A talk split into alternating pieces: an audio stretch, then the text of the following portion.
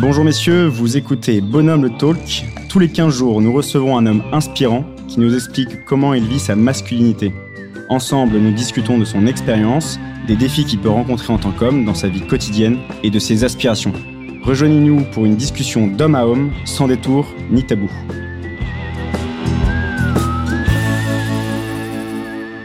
Et aujourd'hui, nous accueillons Pierre Durieux. Bonjour Pierre.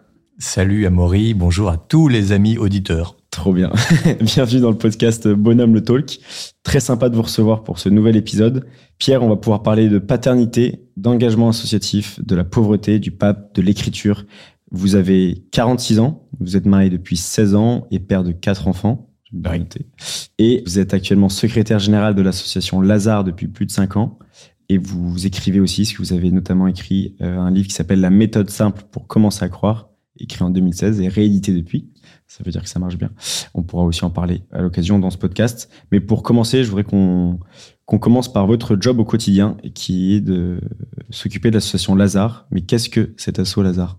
Lazare, c'est une asso qui anime et développe des colocations solidaires entre des personnes de la rue d'une part et des jeunes pros d'autre part. Le modèle de vie d'une colocation, c'est habituellement un appartement de huit personnes dans lequel on a justement à part égale quatre personnes qui ont connu la rue ou la galère et quatre jeunes pros.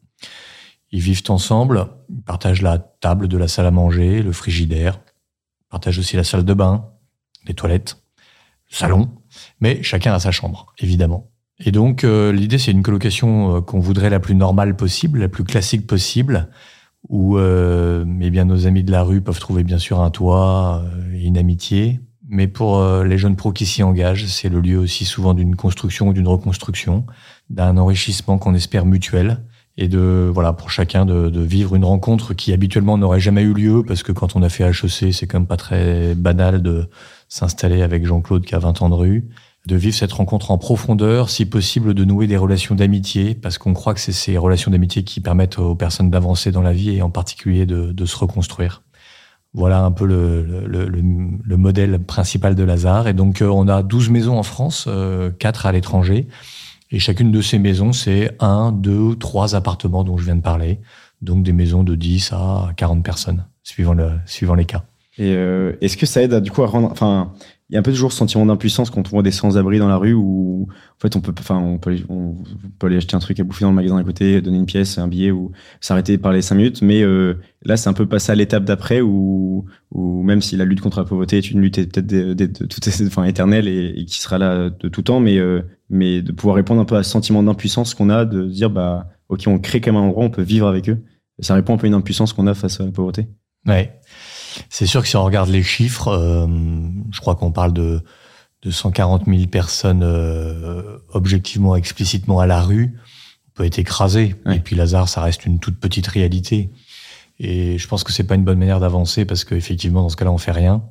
Je me souviens, et moi, j'ai comme devise un peu intérieure cette phrase de Ozanam qui dit euh, cherche pas à être l'ami des pauvres. En fait, tu y arriveras pas. Mmh. Commence par être l'ami d'un pauvre. Alors là, évidemment, ça permet de, mettre le pied à l'étrier. Alors, euh, dans toutes les choses que vous avez dites, c'est un très bon début. Hein, euh, faire une maraude, s'arrêter, euh, prendre un temps avec une personne en galère, c'est toujours utile. Même si apparemment on a le sentiment de se dire j'ai pas fait assez ou peut-être ça sert à rien, mais en fait c'est une première étape qui nous met en chemin. Et je me souviens d'un jeune pro euh, qui disait ça, qui disait en fait, moi j'aimais beaucoup faire des maraudes, mais à la fin des fins, ça me laissait une insatisfaction parce que je, je laissais les personnes dans leur merde. Et en fait, euh, quand je me suis installé dans une colloque solidaire, quand j'ai pu accueillir euh, l'une de ces personnes dans sa chambre, je me suis dit ça y est, cette fois-ci on va rester ensemble, quoi. Alors voilà, mais c'est un peu, c'était un peu pour lui en tout cas euh, la dernière étape d'un cheminement. Euh, certains euh, arrivent à Lazare sans jamais, sans, sans n'avoir jamais fait de maraude ou de, ouais. euh, sans avoir jamais eu de relation avec des personnes de la rue. Et, et ça marche très bien aussi. Mais c'est vrai que voilà, j'aime beaucoup pour cette même raison Hiver solidaire par exemple, qui permet à des personnes de passer une soirée ou une nuit ou un petit déjeuner avec euh, des personnes de, en galère. Et puis de se dire, bah, en fait, c'est possible. Et puis non seulement c'est possible, mais ça fait du bien. Euh, et puis en fait, ça m'apporte même de la joie. Et puis en fait, j'ai envie de continuer. Et alors, on voit comme ça des personnes qui, qui avancent. C'est très, très réconfortant et joyeux pour. Oui. Euh... ça, je, je, veux bien le croire. Et euh, donc, ça fait déjà quelques années que vous êtes dans, dans cet assaut. Euh, travailler dans le, Dans l'associatif, pour un homme, je parle un peu sur un autre sujet, mais il y a ce côté, euh, on peut avoir l'image de le boulot, enfin l'associatif, c'est un peu le côté bénévole, on fait ça à côté, c'est euh, il y a la carrière, il y a se faire l'argent, et oui, on a on a du bon cœur, donc on va, on va quand même faire un engagement bénévole à côté, et en fait non, on peut y travailler, y être hyper épanoui et euh, y trouver tout son bonheur et sans sans sans faire carrière dans une grande boîte à côté ou, euh, enfin, je sais pas si c'est très clair ce que je suis en train de dire, c'est très clair, mais mais un peu votre avis là-dessus. C'est c'est une bonne question, je pense que dans dans plein de milieux assez conventionnels, assez classiques Évidemment, euh, il vaut mieux envoyer ces, jeunes garçons euh, en prépa, euh, faire une école de commerce, une école d'ingénieur. Et pendant ce temps-là, c'est pour moi, c'est vrai que c'est un peu dommage parce que on a on a perdu. pardon de le dire ici, c'est pas forcément le sujet, mais l'amour des lettres. En fait, je me souviens d'un dominicain qui disait mais où sont les Bernanos d'aujourd'hui? Ne les cherchez plus, ils sont partis tous en école de commerce. Bon, il y a quelque chose qui est un peu dramatique, hein, c'est vrai.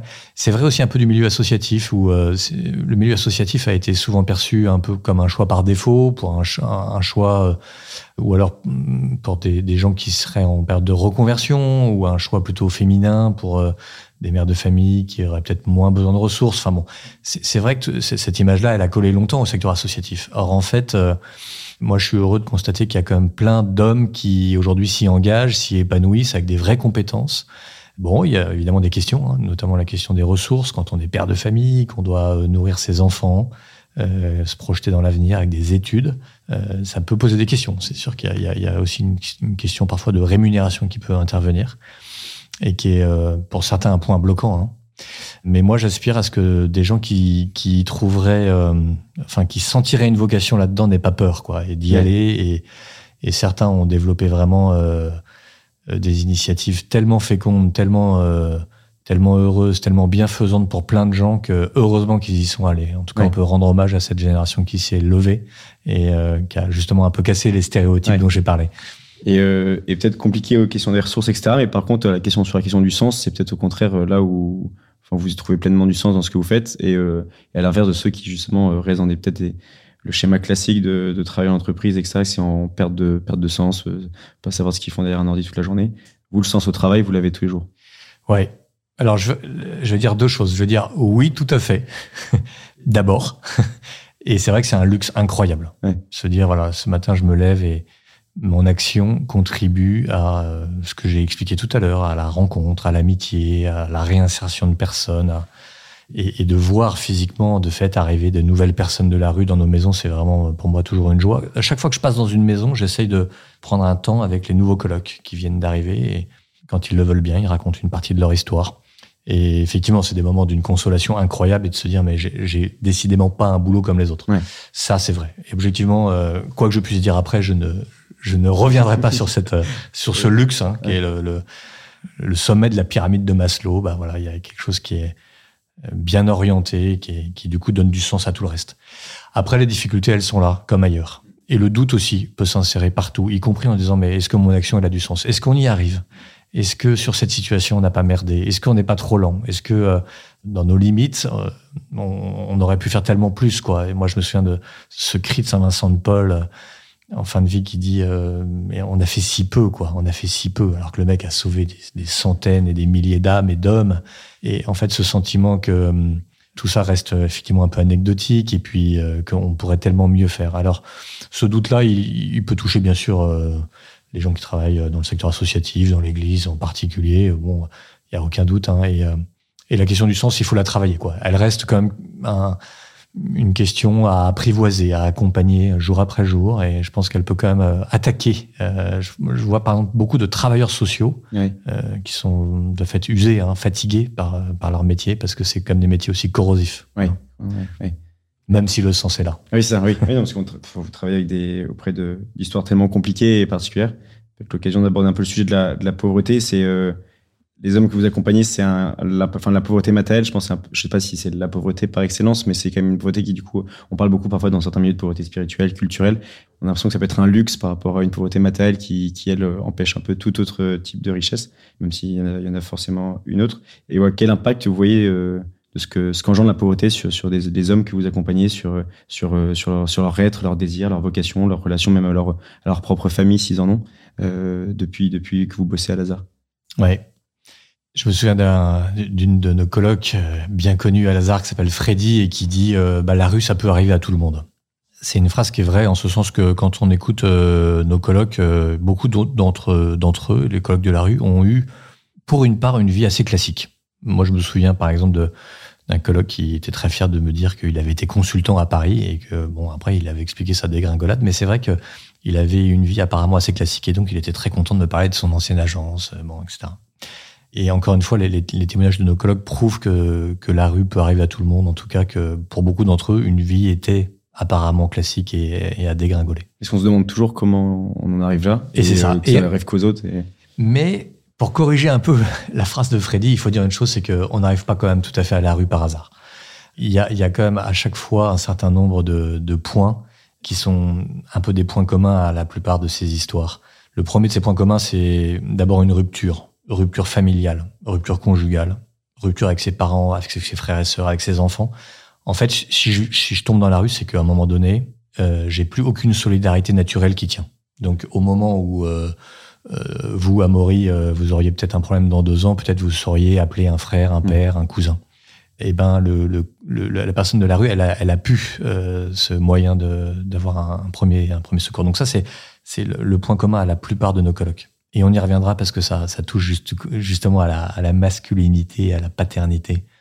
Et puis le, le, deuxième point commun qui se rajoute presque toujours, c'est presque toujours, ou bien l'addiction, et bien sûr la place de l'alcool dans la rue, même si euh, il faut pas avoir voilà d'idées trop préconscience de même, il y a quand même une, part non négligeable de nos collègues qui, qui, est concernée ou qui a été concernée par cette addiction. Et puis la, la, la, la question des troubles psy. Et donc, euh, en fait, euh, si j'en crois un, un sondage, 85% euh, des personnes qui sont dans la rue aujourd'hui ont grandi en l'absence de père. Ça, c'est par exemple un, un des, des, des, autres points communs. Euh, ça ne veut pas dire que quand vous croisez quelqu'un dans la rue, il faut l'interroger tout de suite sur ce père qu'il n'a pas eu, ce qui serait un peu violent. Mais en fait, avoir ça en tête que très souvent, ce destin dégringole, patine et, et, et même euh, voilà s'enlise dans une misère incroyable. Euh, d'abord peut-être en, en, raison d'une absence de, de repères, du fait de l'absence de père. Voilà. Et donc du coup, quand les personnes arrivent à Lazare, elles vont trouver, on l'a dit, un toit, une table, de l'amitié elles vont trouver aussi une famille qui est responsable de la maison et dont le, le, le père de famille va être une, une, figure paternelle pour toute la maison.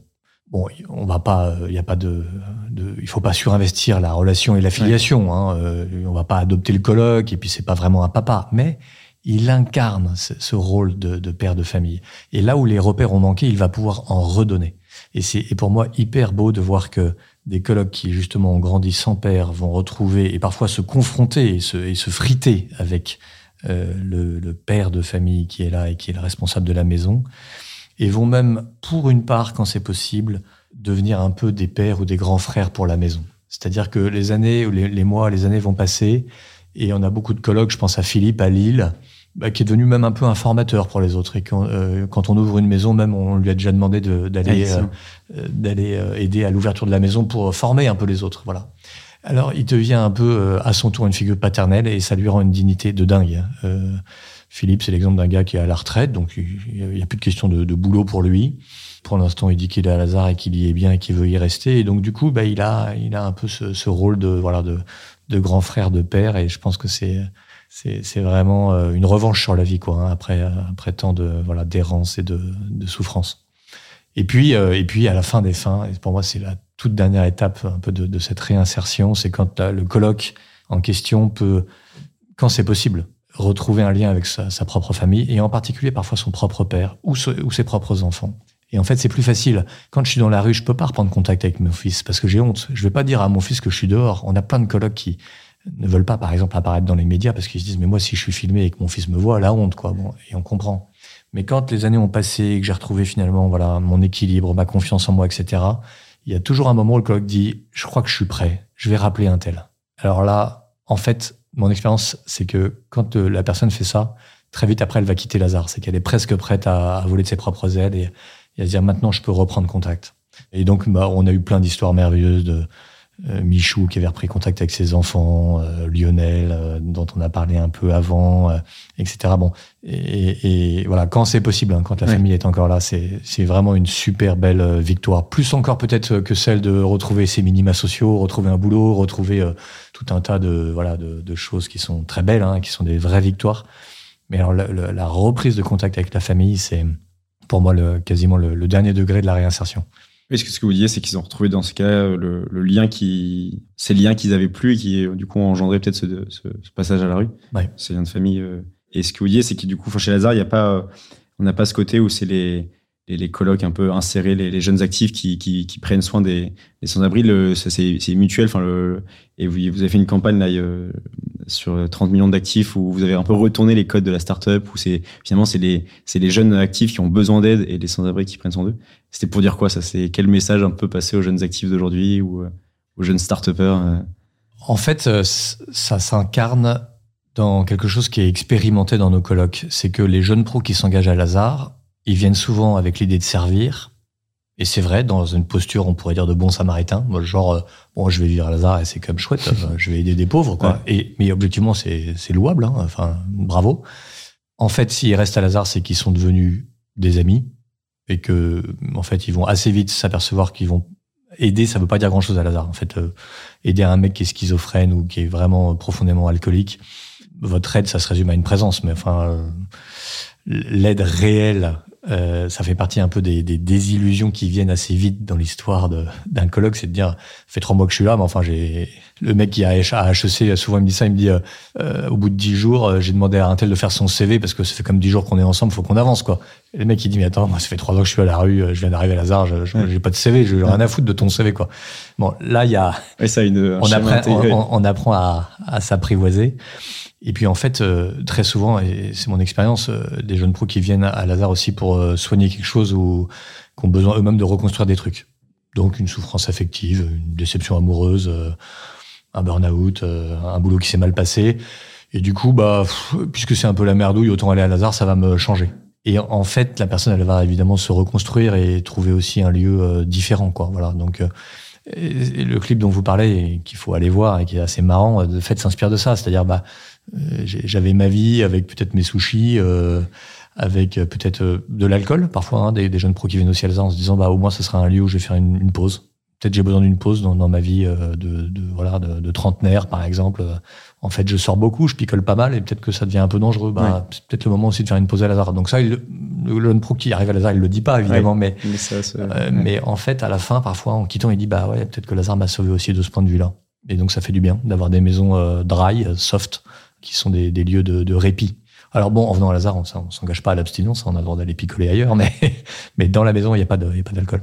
Voilà. Et donc du coup, évidemment, euh, on, on, a, on a complètement inversé les codes. Je venais pour aider et en fait, euh, je m'aperçois que je suis aussi un peu aidé dans ce moment qui n'a pas été forcément facile pour moi.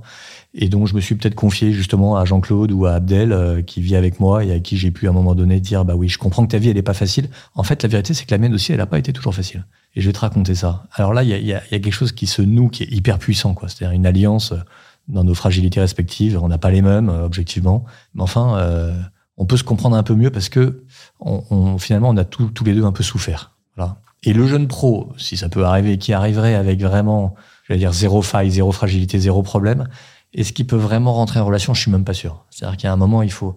Je, pense que c'est quand même mieux pour écouter l'histoire d'une personne d'avoir soi-même pris un petit coup sur la tête. Ça permet de dire bon bah ouais. ouais. En fait, je sais que la vie, euh, j'ai expérimenté que la vie c'est compliqué, donc je comprends ce que tu dis parce que moi-même, euh, parfois ça, mon destin il a un peu dérapé, euh, pas comme j'aurais voulu. ouais, D'avoir chacun ses souffrances et de pouvoir. Oui, ok. Et en parlant de souffrance ou de, vous êtes allé voir avec les, les, enfin les colloques Lazare et il y a quelques temps le pape au cœur de l'église à Rome, euh, l'église qui, qui, qui, qui, est vue quand même comme la, un peu la, la dame qui accompagne les, pauvres. Enfin, c'est le, le cœur un peu de, c'est l'église des pauvres pour les pauvres, euh, comme euh, c'est une formule du pape François. Oui. Et voilà, pourquoi cette rencontre? Pourquoi aller et je crois que c'était une rencontre assez incroyable. Si on peut en parler un peu quelques instants, euh, je disais un peu des questions cash, euh, voilà, enfin une discussion cash, des, des, des, ex sans-abri qui dorment là où dorment habituellement les cardinaux. Euh, on a un peu l'image des, des ors de Rome où, où, où c'est dans le grand luxe. Et là, non, c'est c'est vraiment la pauvreté qui va toquer à la porte de, de, de, celle qui est censée s'en occuper le, mieux entre guillemets. Ouais, c'est une histoire vraiment incroyable. Euh, on est en plein confinement en 2020 et on devait fêter à ce moment-là les 10 ans de l'association Lazare. On demande une audience au pape et le pape, euh, malgré le confinement qui a lieu aussi en Italie, hein, n'annule pas cette rencontre. Et donc euh, on se dit, bah le pape n'annule pas, on n'annule pas. On peut pas y aller avec tous les colloques, mais on va y aller, on va emmener une petite délégation symbolique de, de ce qu'est Lazare et puis, on lui proposera une visio et on fera une rencontre euh, en visio avec euh, chacune des maisons qui pourra poser une question et le pape pourra donner une réponse. Et en fait, euh, la rencontre se passe super bien. Une heure et demie de visio, incroyable. Je viens avec mon propre ordinateur, j'installe un Zoom, on ne peut plus classique. On avait demandé à ce qu'il y ait du Wi-Fi. Et, le pape avait répondu par un petit mot très gentil. Oui, oui, il y aura du Wi-Fi. Enfin, des, détails assez, assez improbables comme ça. Et donc, la rencontre se passe super bien. Et à la fin de ce premier dialogue, on a dit au pape, mais en fait, c'était vraiment euh, passionnant et, il faudrait continuer. Est-ce qu'on pourrait pas faire un livre avec des questions qui viendraient du monde entier, avec des, questions qui seraient collectées sur les cinq continents, avec plein d'associations amies? Et puis, euh, chacun, euh, voilà, on, vous apportera les questions et on viendrait vous les poser et vous y répondriez et on ferait un bouquin. Et c'est ce qui, c'est ce qui fut fait. Et donc, après cette première rencontre, il y a eu plusieurs autres rencontres où on a pu en effet aller là-bas, logé à Santa Marta, qui est la maison du pape, et en effet avec euh, des colocs qui avaient euh, connu euh, la, rue, la galère, de loger dans des chambres habituellement réservées aux hôtes du pape, donc plutôt à des cardinaux. À trois reprises, on a pu loger là-bas de nuit, et donc avoir des vrais temps de rencontre avec le pape pour poser toutes ces questions. On en a fait un, un petit livre qui est sorti aux éditions du Seuil il y a un an, en avril 2022, un livre qui s'appelle Des pauvres papes du pape au monde, et, comme vous l'avez dit, c'est un livre incroyable parce que c'est des questions que jamais personne n'a jamais osé poser au pape. Voilà, donc euh, euh des questions très concrètes. Hein. Euh, combien tu gagnes? Est-ce que tu as déjà été amoureux? Qu'est-ce que tu fais le matin? Qui t'a appelé en premier quand tu as été élu pape? Qui sont tes amis, etc. Et puis des questions plus profondes.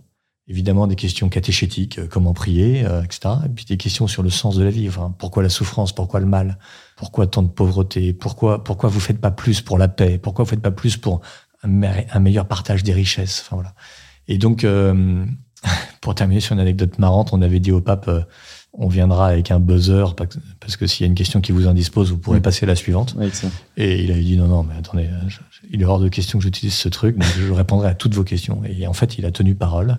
parfois, il est, il est, assez cash, hein, le pape. Il a dit non, là, j'ai déjà répondu à cette question. donc, il, bon, on sentait qu'il fallait pas, aller revenir.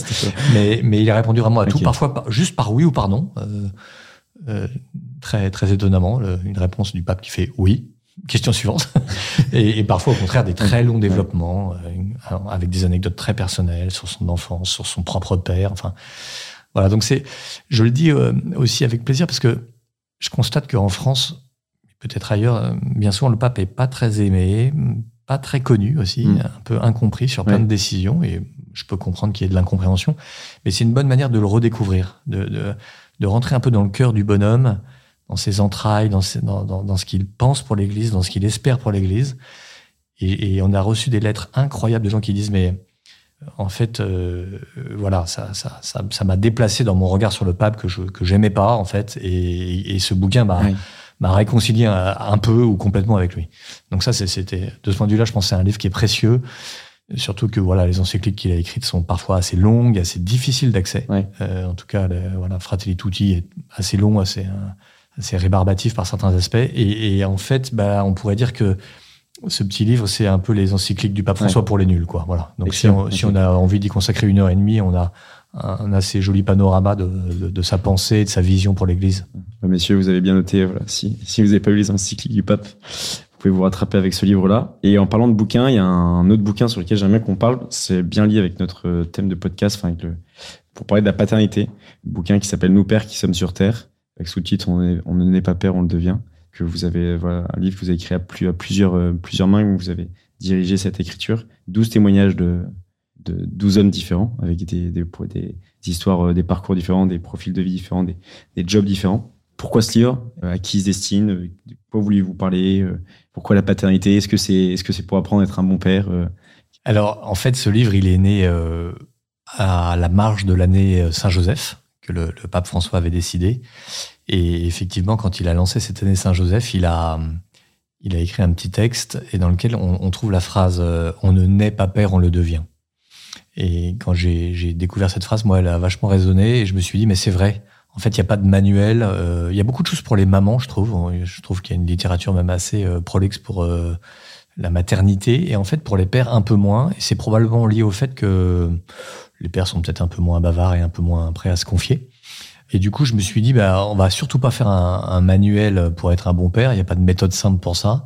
Mais en tout cas, d'accueillir des témoignages de gens qui auraient eu des parcours assez variés et qui diraient comment euh, les, les, épreuves de leur vie, au fond, ont modifié leur regard sur la paternité. Ça, ce serait utile. Et, et donc, du coup, bah voilà, on a fait ce livre avec 12 témoignages. J'ai pu donner l'un de ces témoignages puis j'ai appelé un ami, puis un deuxième ami, puis un troisième ami, et puis finalement, en lien avec un éditeur, on a, on a créé ce, ce petit panel de 12. Et donc, euh, c'est assez beau parce que c'est vraiment des pères qui ont accepté de mettre leur trip sur la table mmh. Et de dire en toute simplicité, euh, euh, voilà, alors l'addiction, l'un d'entre eux parle de l'alcool, le déshonneur, le handicap, le deuil, l'adoption, la stérilité. Il y a, il y a, on n'a pas cherché d'ailleurs à être exhaustif, hein, parce que c'est pas le catalogue de toutes les, les, les péripéties humaines, mais de, de, dire voilà, voilà ce qui m'est arrivé, et voilà aujourd'hui qu'est-ce que ça, comment ça a infléchi ma, ma paternité. Alors du coup, c'est un livre qui est très touchant, hyper émouvant. En tout cas, c'est ce que disent les, lecteurs qui nous en font des retours, et qui, je pense, permet aussi de déculpabiliser beaucoup. C'est-à-dire que dans la paternité, on est tous un peu démunis, un peu dépassés avec des tas de questions qui viennent, etc. Et là, il y a des gens qui disent, en fait, bah, euh, nous aussi, on a commencé par pas savoir faire, quoi. Et, et d'ailleurs, on sait peut-être toujours pas faire, mais en tout cas, voilà comment on a un peu avancé malgré les difficultés. Voilà, je crois que c'est un livre qui fait du bien, alors qu'il fait du bien, bien sûr, aux papas concernés, mais peut-être aussi aux mamans qui comprennent mal leur mari, et peut-être aussi à des enfants qui voudraient l'offrir à leur papa pour faire passer un message, et peut-être aussi à des papas qui voudraient l'offrir à des enfants comme euh, une invitation aussi. Enfin voilà. Donc, euh, c'est un, un, livre que je recommande et, et, dans lequel vous trouverez des beaux témoignages de François Morinière que vous avez invité ici, euh, Henri de Borgard qui est avocat, euh, je pense également à François-Xavier Pérez qui est l'ancien président d'Alliance Vita, Franco Djeda du Tchénacolo qui a fait tant de bien auprès des personnes touchées par la toxicomanie et l'addiction. Bon, voilà, c'est un, un, beau cadeau à faire euh, alors même qu'on approche de la fête des pères ne cherchez plus cette année, vous avez trouvé. C'est combien déjà C'est vers la mi-juin. Oui, c'est ça.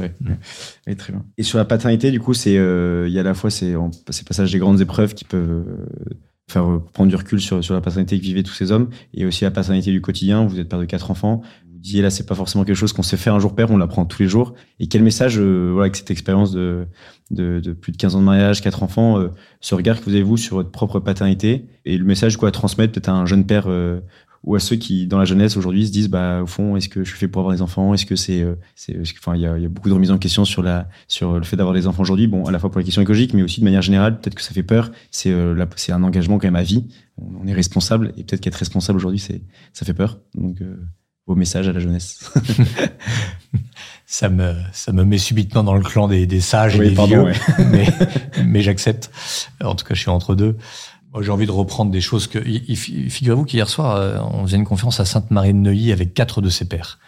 Et ce qui m'a touché, c'est que la plupart disaient, ont rendu d'abord des hommages incroyables à leur euh, épouse, en disant d'abord, euh, paternité réussie, c'est d'abord, prends soin de ton couple, aime ta femme. C'est une évidence, mais ça fait du bien de rappeler quelques évidences. Et puis, évidemment, la force de la présence je pense qu'il y en a plusieurs qui ont dit ça, qu'on dit en fait la, la, vie professionnelle à tel ou tel moment nous a absorbés et on est dans un monde de ce point de vue-là qui qui nous mange quoi, hein, vraiment. Et évidemment, les premiers qui trinquent ce sont les enfants. Et donc du coup, en fait, quel espace je garde pour mes enfants, quel euh, espace je leur réserve? C'est, souvent euh, des choses dont on prend conscience trop tard et même un peu a posteriori en disant euh, les nains qui disaient qui disaient ça qui disaient c'est Jean-Paul Béchu qui a fondé de très grandes entreprises qui dit mais il y a une entreprise qui pendant des années m'a complètement dévoré et qui a été un vrai succès d'ailleurs hein, au plan économique. Mais il dit pendant ce temps-là, euh, c'est mes enfants qui étaient, qui étaient moins, moins entourés de, de moi en particulier. Et on sent comme une, une, forme de regret et je me dis, bah, euh, peut-être c'est mieux de, de, prévenir avant, quoi, hein, et de se dire, voilà, est-ce que je peux trouver un job dans lequel objectivement je serais disponible à ma famille? Vraie question. Oui, oui ça c'est une vraie question, oui. Et vous, actuellement, vous, enfin, c'est quand même un engagement très prenant, Lazare, etc. C'est un engagement euh, tout entier. Mais c'est du coup aussi un, peut-être un, pas un combat, mais un défi euh, permanent. Euh. C'est un équilibre permanent à trouver. Alors, moi, j'accompagne toutes les maisons Lazare de France. Il y en a 12. J'essaye d'en visiter une par semaine. Donc, Mais je me, je me donne comme règle de ne pas être absent plus d'une nuit par semaine pour être présent les autres soirs de la semaine. Je, je, je négocie mon agenda en permanence avec ma femme en disant est-ce que je peux ce week-end-là peut-être il y aurait tel truc est-ce que c'est possible? Alors il y a des choses qui sont pas négociables hein, mais après il y a beaucoup de choses quand même où on, on s'ajuste et on dit bah non là la priorité c'est la famille. Et objectivement aujourd'hui euh, je trouve qu'à Lazare euh, pardon pour l'autopromo mais Non, mais c'est- on, on a, très- euh, on a, euh, on a une gestion des ressources humaines qui est saine et on, je trouve qu'on on, on s'encourage beaucoup à ne pas tirer trop sur les horaires et trop tirer sur la corde, notamment du point de vue des week-ends et des soirées. Voilà, bon, c'est sûr que visiter une coloc, ça se fait pas en journée, hein, ça se fait en soirée parce que c'est la, la soirée que la coloc elle vit. Donc, Oui. Voilà. Mais, euh, mais effectivement, trouver les bons équilibres, ouais, hyper important. Et quel, euh, si, si je sais pas, dans, dans 20 ans, il y aura toujours les podcasts Bonhomme et on, on reçoit votre, euh, un de vos enfants euh, au podcast. Si on demande alors quel exemple de père avait, a-t-il reçu? Quel exemple de père avez-vous envie d'être pour vos enfants? Et alors c'est une question hyper dure parce que du coup, euh, il faut pas trop s'avancer. Oui. je pense qu'il faut, il faut avoir beaucoup d'humilité. Euh, En tout cas, je ne sais pas si je le suis, mais puisque vous demandez celui que j'espère être ou que j'aurais espéré être pour eux, euh, j'espère d'abord avoir été un père priant. J'ai découvert la, la prière un peu tardivement dans ma vie. J'ai pourtant baigné dans un climat chrétien, catholique, euh, pratiquant, mais la prière personnelle, l'oraison, euh, le temps vraiment, euh, ce qu'on appelle un peu le, le cœur à cœur et, la, méditation de la parole de Dieu, c'est quelque chose que j'ai découvert après 30 ans. Et donc, du coup, euh, aujourd'hui, mes enfants, ils voient quand papa il parle le dimanche soir pour l'adoration, quand peut-être même le matin, parfois avant d'aller au bureau, je suis à prier dans le salon, etc. Voilà, je- je- j'espère que, je crois que ces choses-là se transmettent plus par l'exemple que par la parole, en réalité. Et donc, euh, voir un papa qui prie, bon, ça n'empêche pas papa d'avoir des défauts, d'être pénible et d'être un pécheur, mais en tout cas, j'espère qu'il voit ça. Deuxièmement, j'espère qu'ils, j'espère qu'ils pourront dire qu'ils ont eu un père présent. Euh, c'est sûr que voilà, on essaie de faire les devoirs ensemble. Je fais beaucoup de conduite, euh, voilà, pour les scouts et les trucs et les machins du week-end, mais c'est très bien comme ça. Et puis, euh, j'espère avoir été, un- j'espère que j'aurais été un père à l'écoute. Mais là, je pense que c'est vraiment un gros enjeu. C'est quand même probablement le plus difficile euh, d'être vraiment à l'écoute et d'être respectueux de leur liberté. Moi, je, si, on prend l'exemple sur notre Père qui est au ciel, je voudrais dire ça d'ailleurs à propos d'abord de, la foi chrétienne. Jésus, il est venu annoncer quoi? Que Dieu existait, que Dieu était Père. hein. c'est le cœur de la révélation chrétienne. Du coup, bah voilà, on a, on un peu un modèle. Alors comment, comment Dieu le Père est, Père avec nous? Et comment nous, on doit du coup par conséquent être Père avec nos enfants? Bah, Père le, Père du ciel, il nous laisse profondément libres. Et je crois qu'il est toujours disponible pour peu qu'on veuille le rencontrer. Voilà.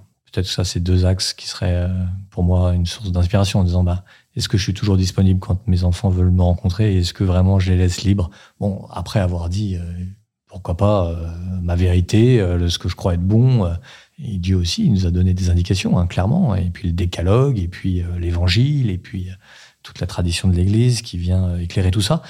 Donc Dieu prend la parole, il s'engage, et puis après il laisse libre. Ça, je trouve que c'est un bon modèle pour nous de d'oser une parole de père, et puis après de dire bon, je t'ai- dit, et maintenant ta vie t'appartient. C'est dur, oui.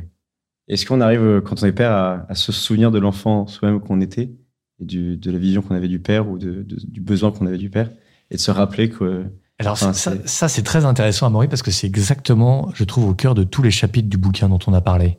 En fait, ou bien on a eu un père qui était en gros un bon modèle et on cherche à reproduire le bon modèle.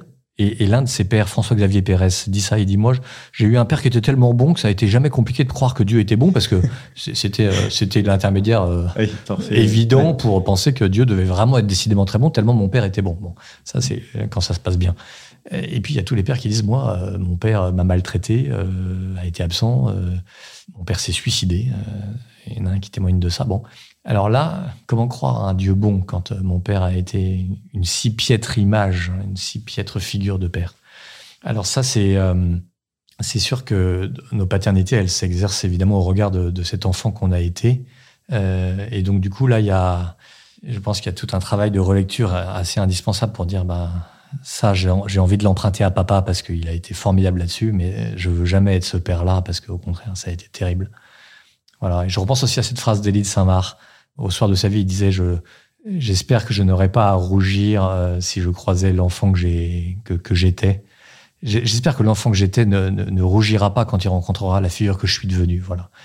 Et, de fait, euh, je pense que c'est important. De, la question que vous posez, elle est belle parce qu'elle me fait penser à ça, de ne pas avoir à rougir devant ses propres enfants et peut-être devant l'enfant aussi qui est resté dans mon petit cœur, l'enfant que j'étais.